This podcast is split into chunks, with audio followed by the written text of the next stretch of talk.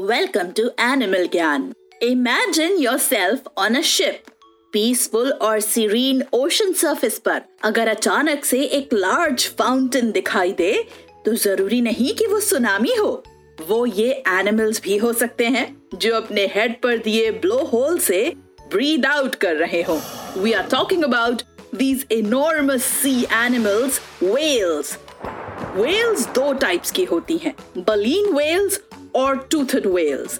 लेकिन इनकी about 90 species होती हैं जिनमें से सबसे बड़ी ब्लू whales होती हैं which are the largest creature that ever existed on the earth.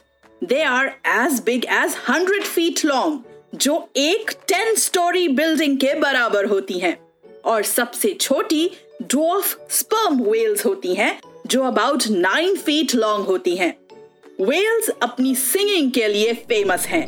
वो गाकर कम्युनिकेट करती हैं। इनफैक्ट उनकी आवाज़ इतनी तेज होती है कि कई हंड्रेड किलोमीटर्स तक ओशन के अंदर भी सुनी जा सकती है।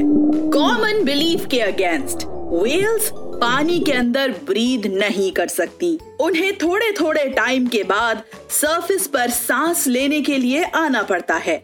वेल्स की कुछ स्पीशीज 35 मिनट से ज़्यादा बिना सांस लिए नहीं रह सकती।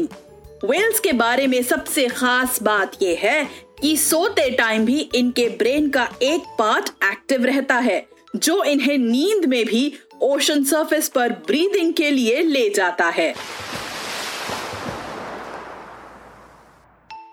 उम्मीद है आपको ये पॉडकास्ट पसंद आया।